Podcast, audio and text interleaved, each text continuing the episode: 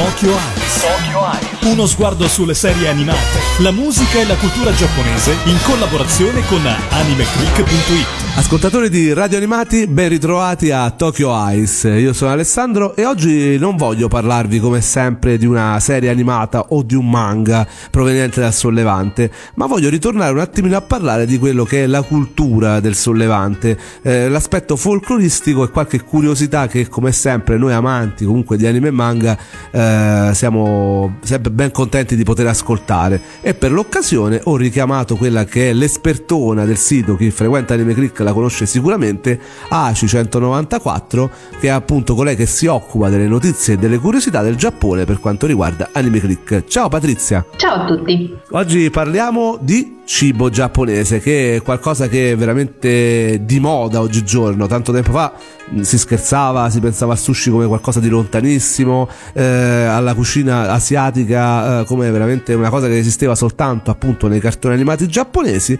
ormai invece è qualche anno più di qualche anno che invece la cucina giapponese è diventata moda, anche se purtroppo poi assistiamo a delle situazioni in cui in realtà non ci sono i veri giapponesi dietro parecchi ristoranti dove si mangia appunto cucina giapponese e soprattutto eh, ci si limita a eh, parlare per quanto riguarda appunto i cibi eh, provenienti dal Giappone prettamente del sushi. Oggi invece appunto per andare controcorrente a tutto questo Patrizia parleremo di tutto tranne che del sushi che poi tra l'altro non è neanche il tuo piatto preferito. No, infatti infatti, eh, più che altro perché vorrei sfatare appunto questo mito che la cucina giapponese sia sushi, no, la cucina giapponese è tanto molto altro, eh, è molto varia e in questo eh, possiamo dire che somiglia molto alla cucina italiana, infatti ehm, come noi non mangiamo solo pizza tutto il giorno, i giapponesi non mangiano solo sushi e soprattutto hanno una cultura del cibo molto simile alla nostra e eh, anche proprio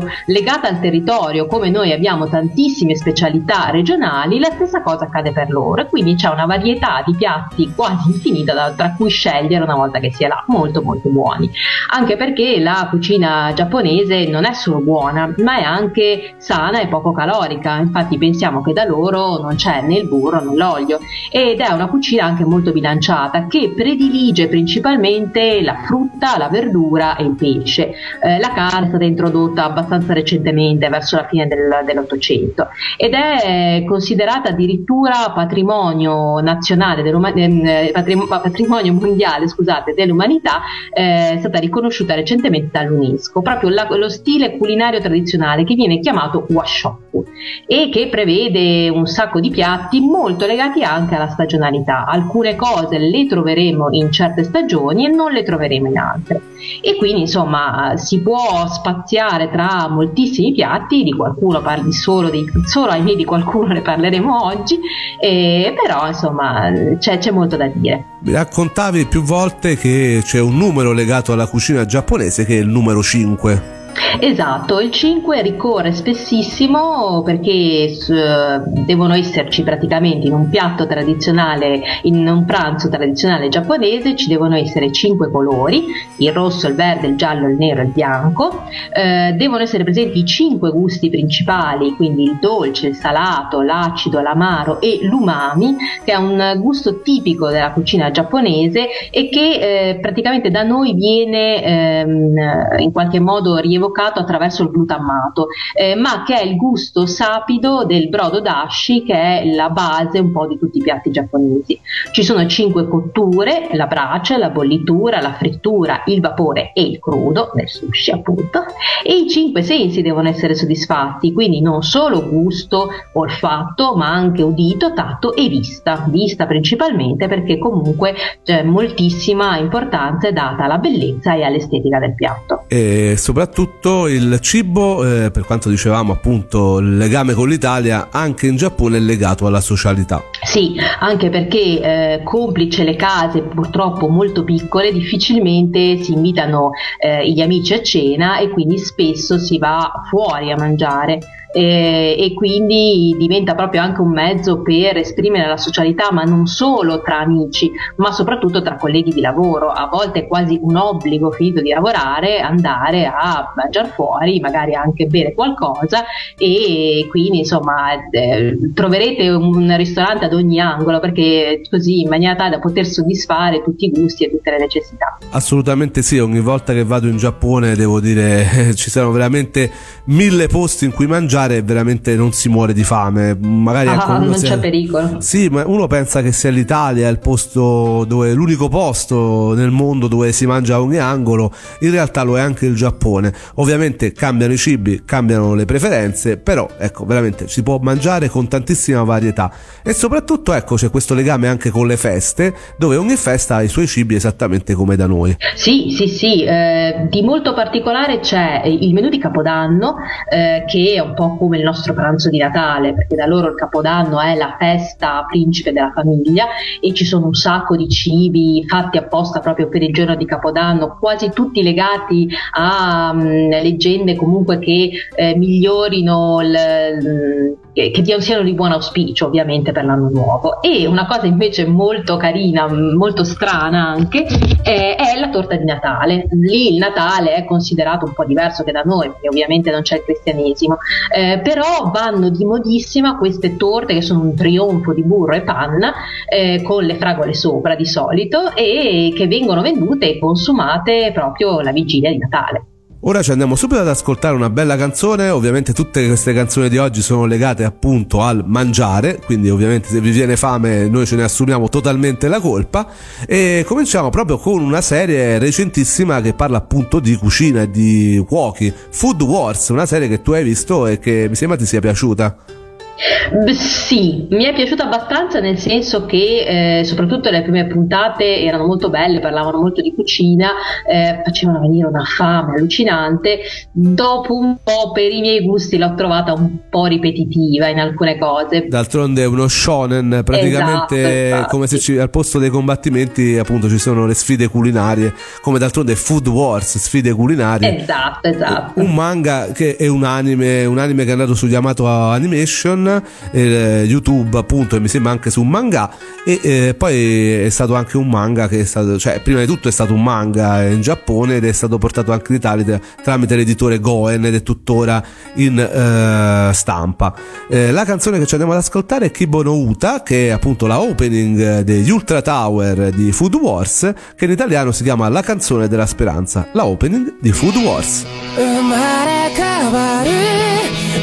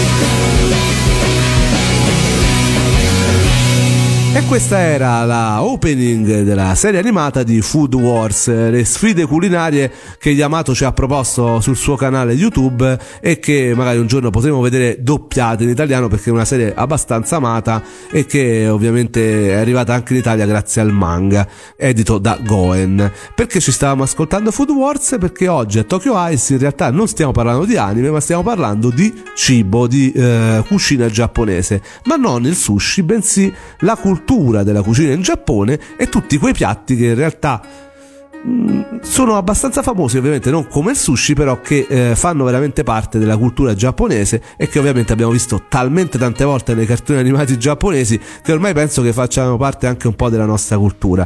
Cominciamo Patrizia che è la super ospite di oggi perché è l'espertona di Anime Click sul Giappone.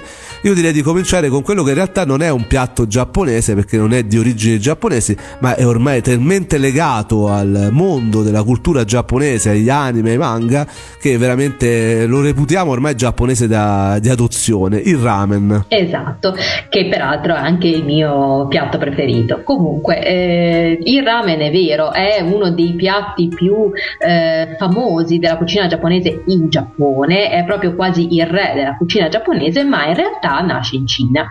Eh, all'inizio erano appunto questi ristorantini gestiti da cinesi che vendevano il ramen in delle bancarelle praticamente in mezzo alla strada. Il ramen è fondamentalmente un brodo in cui mh, mm, eh, si cuociono delle tagliatelle e varie guarnizioni, di solito poi carne, verdura, eccetera. Quindi una sorta di piatto unico eh, che veniva consumato dai lavoratori che uscivano dagli uffici o dalle fabbriche. Dopo la seconda guerra mondiale eh, si diffuse ancora di più perché arrivò la farina economica importata dagli Stati Uniti d'America e eh, soprattutto eh, arrivarono da, tornarono dalla Cina moltissimi soldati giapponesi che si erano impratichiti nella cucina cinese e cominciarono a aprire ristoranti in cui facevano anche il ramen. Nel 1958 poi il eh, Momofuku Ando, il eh, fondatore e presidente della Nissin Foods, che è una delle eh, industrie alimentari più grosse del Giappone, inventò il ramen istantaneo, un po' quello che adesso c'è anche da noi, che sì, si trova alle fiere del fumetto che sono invase da questi ramen istantanei che devo dire effettivamente ma non sono un granché. Sì, non... non sono un granché, però contribuirono a diffondere questo cibo sulle cucine, sui tavoli delle cucine giapponesi. E quindi, insomma, il ramen scoprì proprio un boom, soprattutto negli anni Ottanta. E a questo punto poi eh, tutti fecero a gara per avere la loro personale versione, perché il ramen è proprio questo. Eh, uno, nessuno è centomila, si potrebbe dire, nel senso che c'è un'incredibile varietà di odori, di colori e di sapori racchiusi in un solo ramen. Io mi ricordo ad esempio che c'eri pure te quando siamo andati a Fukuoka, eh, la città del sud del Giappone, famosa per il Ramen Stadium. Praticamente siamo arrivati in questo posto dove c'erano veramente tanti locali, uno dietro l'altro, e ognuno di quelli presentava un ramen di una specifica regione del Giappone. Quindi c'è una differenziazione, come dicevi prima, anche per quanto riguarda più in generale il cibo giapponese, ma sul ramen è proprio un, mh, diretta questa specializzazione sì. regionale. Ma oltretutto oltretutto a volte veramente sembrano piatti diversi perché ad esempio eh, c'è, c'è quello a base di miso ed è il brodo è fatto fondamentalmente col miso. Quello invece tipico di Fukuoka eh, viene fatto il brodo è quasi lattiginoso perché viene fatto con ossa di maiale grasso e collagene bolliti a fuoco alto e molto a lungo. Quindi si ottiene questa specie di brodo ma veramente sembra quasi latte dalla consistenza. Per cui si hanno veramente delle differenze abissali e il bello è proprio quello, che uno non si stufa mai perché può provare un sacco di piatti diversi pur mangiando sempre teoricamente la stessa cosa. E poi effettivamente è poco costoso e veramente facile da trovare, tant'è vero che quei posti che vediamo anche nei film, io ricordo anche un film come Ramen Girl, quindi cioè ci sono, questo nell'immaginario comunque occidentale eh, il posto dove si mangia il ramen è sempre un posto dove puoi mangiare lì velocemente eh, e comunque ti riempie, è un piatto unico eh, con cui effettivamente tanti di noi che sono andati in Giappone si sono scaldati soprattutto d'inverno e si sono sì, riempiti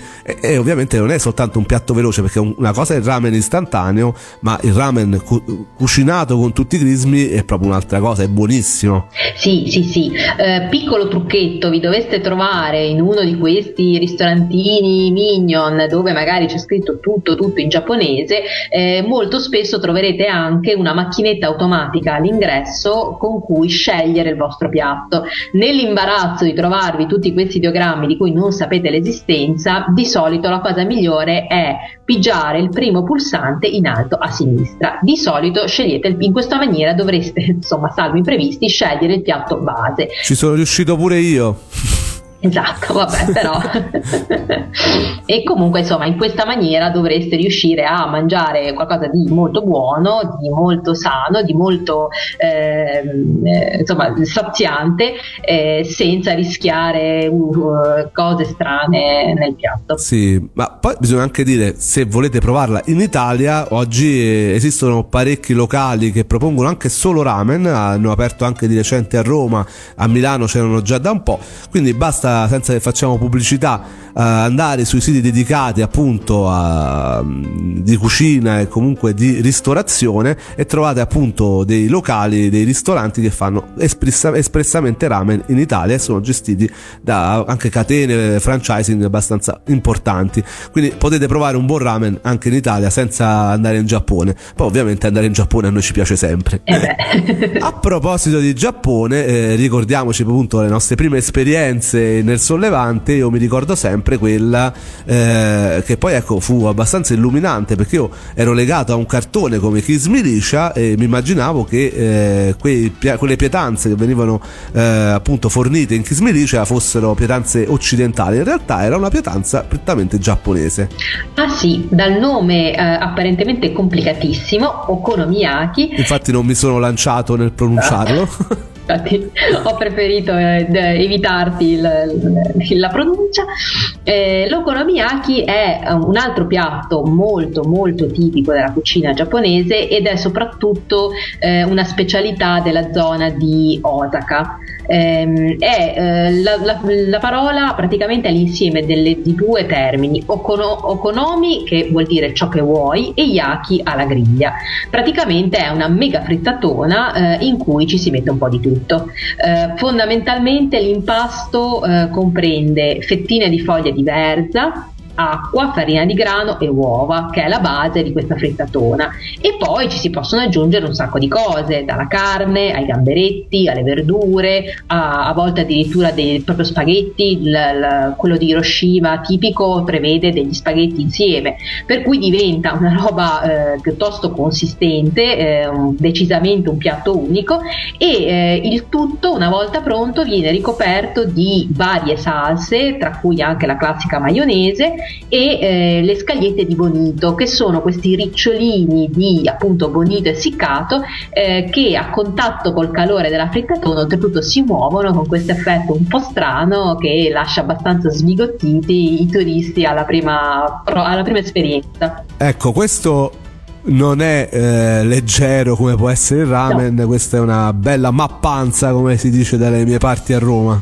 No, decisamente, è un altro che piatto unico, però è di una bontà veramente, cioè, è veramente buono. Ovviamente quelli più spudorati utilizzano anche il ketchup, ho visto, ovviamente non è una cosa sì, giapponese, ma più occidentale. Mm No, infatti, di solito le classiche sono la maionese e un'altra salsa che eh, sembra un po' della salsa di soia molto molto densa, che è proprio specifica, eh, ha un gusto molto particolare, quindi non a tutti piace. Io ho provato con le salse e senza ed è, sembrano quasi due piatti diversi, quindi insomma, però eh, obiettivamente è proprio buona, soprattutto quando si ha tanta fame tutto il giorno che si cammina, è, è buono.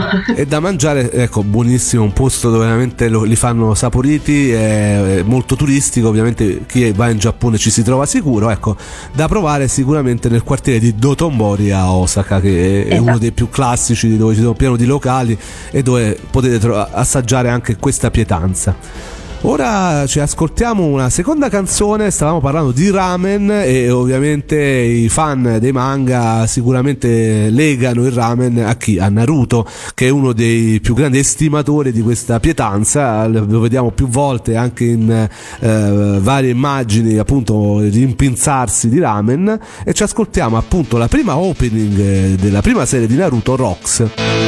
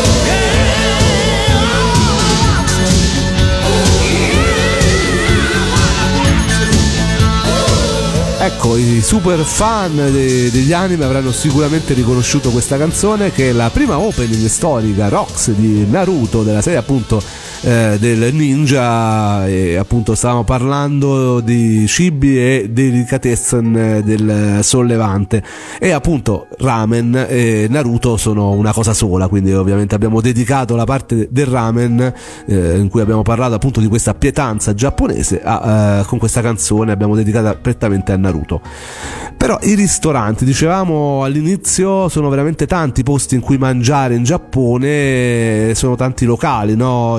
Eh, i principali sì. sono eh, lo yakiniku che a me sinceramente piace parecchio e l'izakaya che piace di meno. Sì lo yakiniku eh, praticamente è una sorta di, di all you can eat di carne alla piastra. Buonissimo. quindi se siete, se siete, amanti della carne potete sfondarvi allegramente.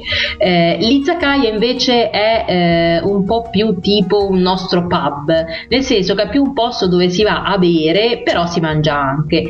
Il e paghi problema... un sacco di soldi balde. Esatto, il problema è che spesso e volentieri ci si va in grandi comitive e si tende un po' a strafare, non si sa quanto si strappa eh, come commensali o ci, insomma, si, si cercano di ricaricarci eh, quelli del, dell'Izakaya, fatto sta che di solito si mangia poco e si spende un po' tanto. Mentre lo yakiniku è eh, la cosa più divertente, a, parte il fatto che hai un tempo per mangiare questo all you can eat, questa eh, la carne appunto è a tempo all you can eat eh, la cosa divertente è che appunto te la puoi cucinare te sopra la piastra che sta sul tavolo. Quindi all'interno del tavolo c'è proprio una parte dedicata alla piastra che, dove tu puoi posare la carne e cucinartela da sola. L'unica ecco, differenza eh, per chi si aspetta ovviamente la carne all'occidentale è che questa è preparata per le bacchette. Eh sì infatti di solito è tagliata molto molto sottile in pezzi piccoli proprio perché dovendo usare le bacchette altrimenti sarebbe un problema insomma insomma non, non, vi aspettate la bistecca alla fiorentina, ecco, perché con le bacchette sarebbe un po' complicato. Diciamo che le bacchette imperversano in quasi tutto il Giappone, d'altronde anche noi ci divertiamo a utilizzarle, chi bene come te e chi piuttosto male come me. Però dai, cioè... Vabbè, è solo questione di allenamento. C'è tutto un trucchetto, ma ovviamente per radio è difficile da, far, da spiegare, ma d'altronde io ci ho provato tante volte con tutto il trucchetto e non ci sono riuscito. Però va bene, alla fine comunque ci si riesce ad alimentare e a prendere qualche cosa. La cosa principale, secondo secondo me è eh, provarci anche perché comunque adesso almeno a Tokyo la forchetta si trova eh, se uno vuole mangiare all'occidentale. Però appunto ci troviamo in un paese straniero ed è divertente appunto provare a utilizzarle. Sì infatti secondo me è molto più divertente anche perché comunque il cibo è concepito per le bacchette. Quindi in alcuni casi a volte la forchetta può essere più un intralcio che non, che non le bacchette ecco poi la fame fa da padrone. Però esistono anche i fast food, non per forza McDonald's eh, o chi per lui, ma esistono anche i fast food alla giapponese, appunto con l'alimentazione giapponese. Sì, sì, sì, e questi sono un'ottima alternativa ehm, al, appunto, al McDonald's, eh, molto più sana, se posso dire, e relativamente economica. Eh, I più famosi sono quelli che vendono il gyudon, che è praticamente una ciotolona di riso riso con sopra eh, della carne eh, di manzo e della cipolla che vengono di solito fatti bollire in una salsa leggermente dolce poi versati appunto sul riso. E quindi si ha anche qui in questo caso un piatto unico perché comunque c'è prima e seconda tutto insieme e, ed è relativamente poco costoso, insomma si riesce a cibarsi in maniera abbastanza sana con 5, massimo 6 euro, ma insomma vi daranno la ciotola e, e altre cosine ancora. Ah ecco, e, sicuramente pa- pagare per mangiare in Giappone dipende sempre dai locali, però ecco la scelta è puoi pure mangiare pagando veramente pochissimo, anche meno dell'Italia. Sì. Sì, eh, decisamente. Io vi ho detto adesso 5 euro, ma se prendete proprio il menù, quello dove c'è di tutto, eh, perché magari riuscite anche una ciotola di Udon a pagarla anche meno. Eh, uno dei nomi mm, più famosi di, di catene di, questa, di, questo genere è Yoshinoya, eh, che ha, tanto per dirne una, più di 300 filiali in tutto il paese, è a Tokyo da più di 100 anni e si stima che ogni giorno sforni 300.000 ciotole di Udon. Quindi tanto per darvi qualche numero. Anche perché i salarimen sono tanti e sì, esatto. sicuramente è un cibo veloce che puoi mangiare anche perché il tempo è denaro in Giappone, eh, non ci aspettiamo il paese delle meraviglie, lì c'è tutta un'altra mentalità e veramente ecco il tempo per mangiare, soprattutto quando sei al lavoro, è veramente poco. C'è chi si porta da casa il bento, c'è chi mangia velocemente in questi posti. Ah sì sì, infatti lì eh, bisogna essere rapidi, non, è, non, sono posti dove stare a, eh, ci si può riposare un po' ma in maniera veloce, non si può fare conversazione in questi fast food, d'altronde si chiamano fast quindi. Parliamo invece di qualcosa che sicuramente mo- moltissimi dei nostri ascoltatori non legheranno al Giappone, che sono i dolci, che in realtà sono tanti. Sì, eh, c'è tutta una pasticceria tradizionale eh, vastissima eh, che comprende principalmente il mochi, eh, che è eh, una specie di eh, come, come, si può dire, è una cosa che deriva comunque dal, dal riso pestato, è un po' difficile da affrontare obiettivamente. A me sembrano anche piuttosto brutti da vedere perché sembra piuttosto un, boh, qualcosa di gommoso. Sì, è quello il problema. Hanno questo aspetto gommoso e non è solo l'aspetto, cioè anche mangiandoli bisogna stare attenti perché ci si può strangolare facilmente. Eh, alcuni sono bellissimi, eh, nel senso che la tipica eh, pasticceria tradizionale si chiama wagashi e di solito accompagna la cerimonia del tè e eh, siccome sono così, tra virgolette, gommosi, possono essere anche plasmati molto facilmente, per cui da vedere a volte sono veramente spettacolari, da mangiare. Mm. Sono anche molto pregiati, sono un oggetto di regalo, cioè una cosa con sì, cui fai sì, figura sì, davanti a. Infatti, eh. infatti, no, visivamente per carità sono veramente bellissimi. Poi mi ricordo sono anche molto zuccherosi. Sì, sì, sì, hanno un gusto molto molto dolce, forse proprio perché dovendo accompagnare il tè giapponese che è molto amaro tendono a controbilanciare le due cose.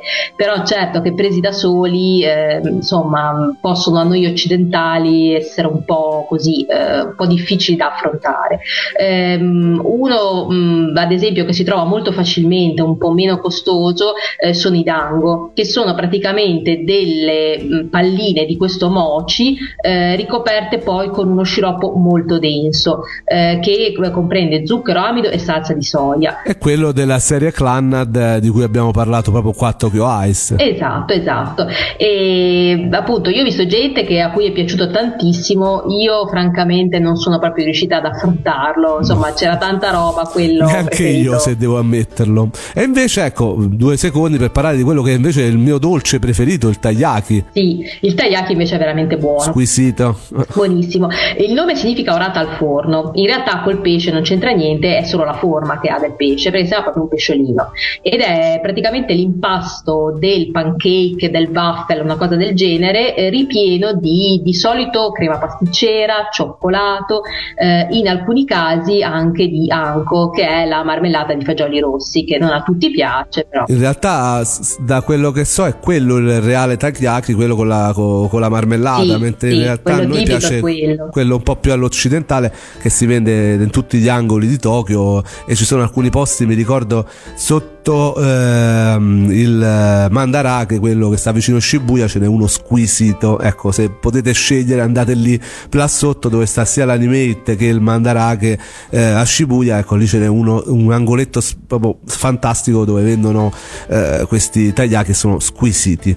Stiamo un po' di corsa. Eh, adesso, appunto, ci ascoltiamo la terza canzone che è appunto dedicata, come dicevi prima, al Dango. E come si fa a non citare quella che è la ending di Clannad dedicata proprio prettamente al Dango, la canzone appunto si chiama così ed è appunto la ending di Clannad che ci andiamo ad ascoltare.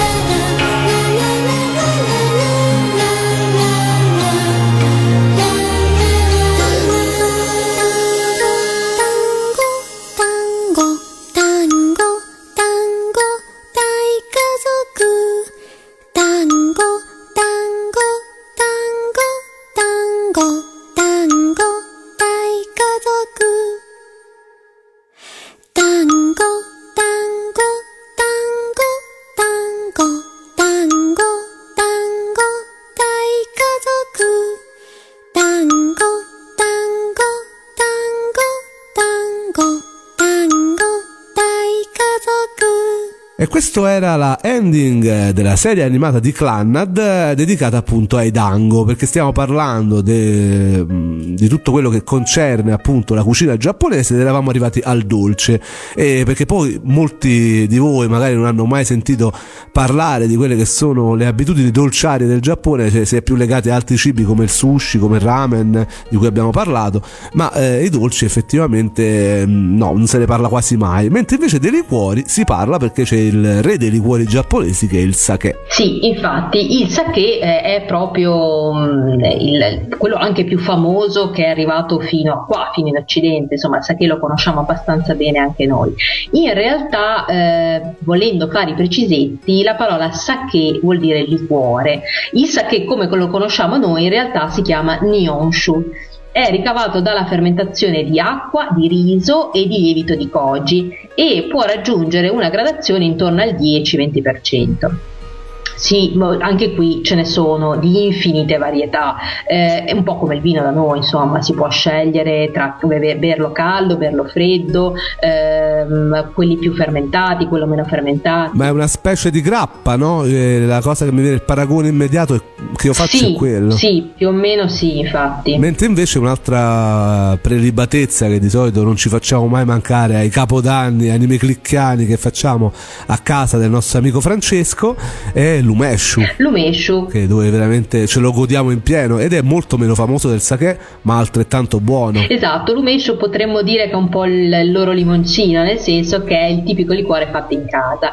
Eh, si fa fondamentalmente con le prugne ume. Eh, quelle specie appunto di prugne rosse che a volte si vedono uh, messe sotto spirito e fondamentalmente si piglia un chilo di prugne, lo zucchero, il liquore, shochu, si mette tutto a riposare e poi si beve in allegria ed è appunto ha una gradazione intorno anche questa al 10-20% e viene utilizzato un po' per tutto eh, ed è appunto il liquore tipico fatto in casa per cui si trova facilmente nelle case dei giapponesi. Insomma, il cibo giapponese dicevamo fa parte della cultura giapponese e quindi non può essere distaccato da quello che è l'altra espressione massima di cultura giapponese che è appunto l'animazione e il fumetto.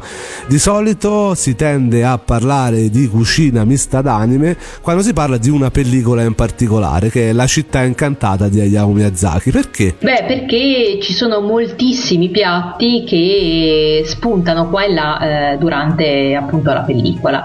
Eh, tanto per citarne qualcuno, si vedono spesso gli onigiri, eh, che per carità si vedono in tantissimi anime, che sono queste specie di polpette di riso eh, dalla forma triangolare ma anche rotonda, eh, in cui vengono di solito nascosti all'interno diversi ingredienti. Noi quando vedevamo i cartoni giapponesi in televisione vedevamo Esatto. appunto questi, queste polpette di riso, non- li chiamavamo quelle cose giapponesi appunto, quel, quel cibo giapponese, volevamo mangiarlo, eravamo curiosi. Sì. Io questa curiosità l'ho sfatata prettamente al ristorante giapponese poi anni dopo quando aprì a Roma e poi vabbè quella veramente l'onigiri fatto come si deve l'ho mangiato in Giappone perché qui si mangia diciamo una specie di è un po' come si mangia la pizza in America non è la stessa cosa d'altronde Eh beh no, infatti. Ed è il, gli onigiri comunque sono appunto il piatto tipico da portarsi fuori in gita per il picnic eh, fatto dalla mamma oppure comprato. È un po' l'equivalente del nostro panino col salame per capirci come valenza. Eh, però non solo questi si vedono nella città incantata, Eh, si vede anche l'anman che è una varietà, una variante del nikuman, cioè praticamente una sorta di panino eh, cotto al vapore con dentro eh, il ripieno di carne di maiale. Anche questo, logicamente, non ve lo sto a dire, è buonissimo. E, ehm, e poi un'altra cosa molto tipica che uno magari non se l'aspetta, ma si vede tantissimo nella città incantata, sono le compeito, che sono delle caramelline di zucchero con cui vengono nutrite eh, le palline di fuliggine eh, del, del film e che sono appunto, sono, pare sia stata introdotta addirittura dai portoghesi eh, che le regalarono al signore dell'epoca sperando di appunto ottenere il favore di diffondere il cristianesimo nel paese. E eh, sono appunto delle piccolissime caramelle di zucchero abbastanza dure quindi bisogna stare attenti quando si mangiano perché non si sciolgono subito in bocca e sono fatte appunto sembrano delle stelline abbiamo tutte queste piccole eh, protuberanze che si formano durante il processo di cottura vengono fatte a mano ancora oggi e sono veramente qualcosa di molto particolare un film veramente legato tantissimo al cibo e alla cultura giapponese, più degli altri film di Miyazaki, d'altronde gli stessi eh, genitori della protagonista diventano maiali, no? si danno da fare Sì, proprio, esatto. proprio per la loro ingordigia. Infatti, infatti, all'inizio proprio eh, non riescono a resistere a tutte queste bancarelle piene di cibo e mangiano talmente tanto eh, da trasformarsi in maiali e quindi tutta eh, la, la, la- trama poi del film si sviluppa con la figlia che poverina deve cercare di riuscire a riportarli al loro stato normale, insomma, di esseri umani. Ecco, veramente eh, mi riferisco a tutti coloro che ci stanno ascoltando. Il cibo giapponese è veramente molto vasto. Io spero che oggi, magari mh, parlandone anche velocemente, vi sia venuta un po' di curiosità. Non è eh, per intenderci quello che vedete nei locali, quasi tutti i locali che stanno in Italia, che in realtà non sono gestiti da giapponesi. Ci sono alcuni ristoranti veramente molto buoni in Italia, da un po' di tempo ce ne sono anche diversi, soprattutto nelle grandi città, in cui mangiare giapponese è eh, possibile e anche di, di qualità veramente buona. Eh, sono ovviamente quelli che potete trovare nei siti dedicati, non faccio nomi ma ce ne sono e sapete effettivamente. Purtroppo in Italia costano parecchio questi ristoranti, ecco. Mentre in Giappone mangiare veramente, no Patrizia, dicevamo prima, costa pochissimo. Sì, sì, sì, si può mangiare bene spendendo appunto dai 3 ai 4 euro, massimo 5, ma mangiate veramente tanto e, e comunque siete fuori in un locale serviti, cioè voglio dire, poi se uno vuole va nel supermarket e si prende un onigiri magari con 70-80 centesimi, comunque vi sfama, per cui insomma si, si riesce a mangiare cose buone senza spendere tanto. E soprattutto sane perché la cultura Sì. eh, della cucina giapponese è una, è una cultura di- sana, E, ecco, quindi sentire poi parlare male della cucina giapponese, ecco perché comunque ci sono dei locali in Italia dove non si mangia bene, anzi si- si- ci, ci- si sente male, eh, fa anche del male a noi che amiamo la cucina giapponese. Quindi ecco, va bene, se volete risparmiare, per carità, mani avanti, però se volete mangiare veramente giapponese andate nei posti dove si mangia veramente giapponese. Ormai comunque ce ne sono anche diversi, basta informarsi ed è quello è effettivamente la cucina giapponese vera e propria. Quindi vabbè, pubblicità progresso. Eh, io adesso mh, prima di lasciarci con la canzone che è appunto la canzone della città incantata, volevo ringraziare Patrizia. Patrizia, ci rivediamo su Anime Click a trattare ancora di Giappone e cultura giapponese. Ovviamente, ovviamente, noi siamo sempre alla ricerca di nuovi spunti anche culinari. E quindi io vi aspetto in, eh, su AnimeClick www.animeclick.it per parlare di cucina giapponese e ovviamente anche di anime e manga. Vi aspetto sempre qui su Radio Animati per trovare tutti i passaggi di questa e delle prossime puntate. Basta che andate eh, sul sito www.radioanimati.it alla voce palinsesto e eh, trovate ovviamente tutti i passaggi. Noi ci salutiamo con una canzone e per la prima volta sono veramente contento di presentare una canzone dello studio Ghibli, uno studio vabbè come tutti gli amanti degli anime anche io sono molto legato allo studio di Hayao Miyazaki. Eh, in particolare questa è una canzone che ha una sua storia perché la, la canzone della città incantata che si chiama Itsumo Nando Demo sempre con me in italiano è re- realizzato da una cantante Yumi Kimura che era una fan di Hayao Miyazaki Eh, rimase molto colpita dalla principessa Mononoke che era la sua opera precedente e gli scrisse appunto una lettera al maestro Miyazaki. Il maestro Miyazaki gli rispose scrivendole del suo nuovo progetto che aveva in mente appunto la città incantata. Erano le prime proprio i primi copioni della città incantata.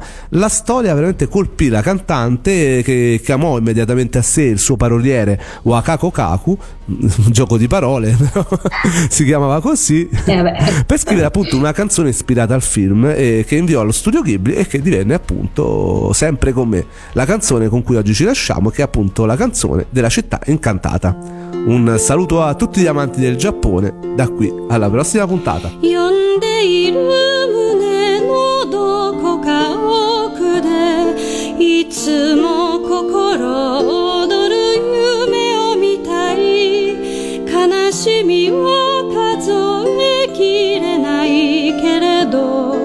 その向こうできっとあなたに会える。繰り返す過ちのその旅。人はただ青い空の青さを知る。果てしなく道は続いて見えるけれど